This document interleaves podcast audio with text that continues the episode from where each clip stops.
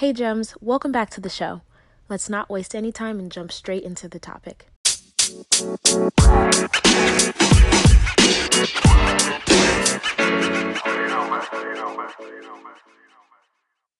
Maybe you've heard this concept before, or maybe this is the first time, but either way, repetition is one of the keys to really learning and understanding something. So I'm going to bring it up again. It's the idea that producers profit. Okay? There are two types of people in the world there are creators and there are consumers. And when you understand which one you are and which one you've had the tendency to be, then you'll be better equipped to understand what limitations are in the way of you accomplishing certain goals and taking things to the next level, as well as being able to utilize your skills and resources to support your success overall.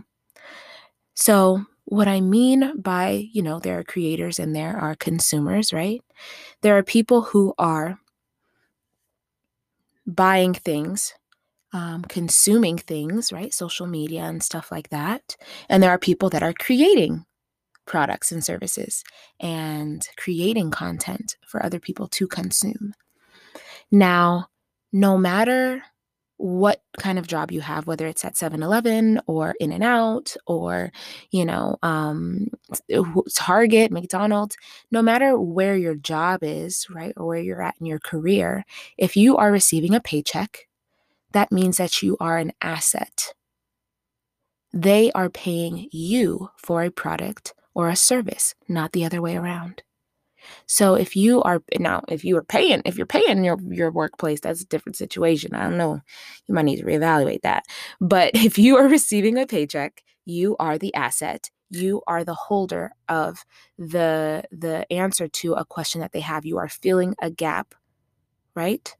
In that workplace when you start owning that and understanding, you know, that you are an asset and that they need you for something, then you can really um, come into your own and being able to understand how to fill that gap better or how to fill that need um, on a new level to set yourself apart, right? That's how you begin to profit within the realm of where you're already at. Okay. Now, I will say, I will argue that you will have a cap or a limitation on your ability to earn and have autonomy in your job description and what you do when you work for somebody else. Okay. That will be dependent upon the workplace and the environment and the the level of collaboration and autonomy that that workplace allows for okay now when you work for yourself you may not have the same limitations on deciding what you do on a day to day basis and deciding how much you make, right? However, being an entrepreneur is uh, it's a whole is its own beast. So it comes with its own sacrifices that you have to make. Um, and maybe that's why you know the payoff is greater because the sacrifices are greater. When you work for someone else you know there's a safety net there's a cushion right? You don't have to sacrifice maybe as much in the same ways. Um, and so your part of your paycheck or part of what you would otherwise get paid is going to creating um, that safety net and that that spread of liability and things like that if that makes sense regardless you know that notion, that understanding, um, hopefully makes it clear for what you need to do where you're at in your process. Okay. So this is not to say that everyone needs to jump ship and, and pivot and find a new career path. Um, what it is, is just to help you continue to find clarity on where you're at and where you want to go, as well as creating a pathway to that place. Okay. So if you someone works at 7-Eleven right now, um, as a whoever, right? How can you really thrive and become and set yourself apart as the go to person in that position? What gaps do you see um, that need to be filled? What areas are there a space that you can create a solution for, if that makes sense. So, this is why I say that we're all creatives at the end of the day. I think mathematicians are creative, scientists are creative, um, artists, you know, traditional artists are creative. But that creativity, that ability to come up with creative solutions to problems is what people get paid for. You get paid for problem solving. So, the more problems you solve, the more you potentially can get paid. The more complex problems that you can solve, the more you can potentially get paid because the more complex it is, or the more, as far as volume, more problems it is, that means you are more of an asset. I'm giving you the gems right now to go into negotiations to get pay raises right now. So hopefully you're writing these things down. So, when you have that understanding, then you can figure out how to set yourself apart. This is why people feel like they have to be experts to be able to do things. Um, you don't necessarily have to actually be an expert. You just have to act like one. you just you're an expert you're an expert by virtue of having been in whatever realms that you have already.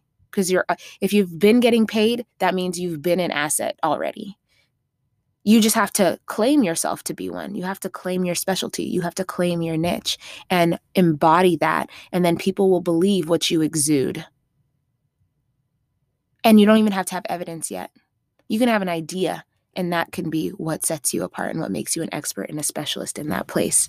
So you have to be the one to own and understand um, who and and what you're capable of so that you're able to leverage that to work in your favor. Okay?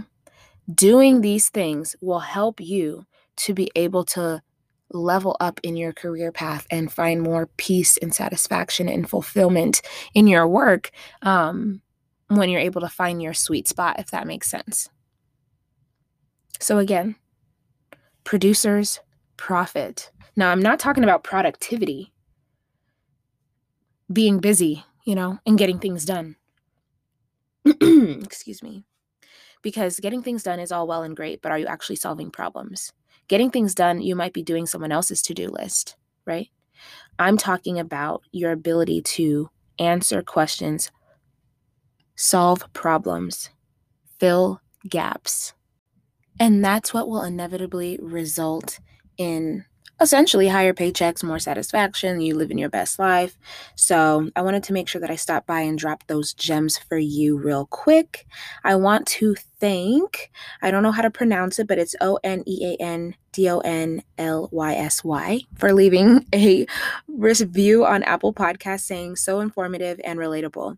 I have been listening to this podcast for a few weeks now, and it has helped me gain so much perspective on the world and has me feeling like I'm not the only one going through certain things. Jacent creates great connection with her audience by being so relatable and personable.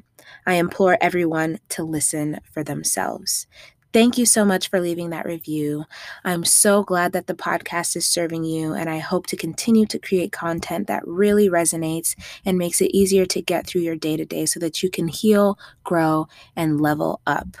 If you haven't joined the email list already, please click the link in the show notes that says Join the Tribe. I always try to send gems straight to your inbox. And I'll also be making a huge announcement soon. So you want to make sure that you have joined the tribe and that you're on the email list so that you don't miss what we've got coming up. It is going to be transformative and life changing. And I'm so excited to share it with you when the time is right. But until then, I'll talk to you next time, Gems. If you enjoyed this episode and would like to support the podcast, you have a few options. You can subscribe to the podcast wherever you listen to it, and you'll be notified as new episodes are uploaded. You can also leave a review or send me your feedback. Doing so helps me to create content that's relevant to what you want to hear about. And last, you can share the podcast with a friend. Whether it's directly or sharing it on your social media, it helps them to know that you think that this is information that they need to hear about. Thank you.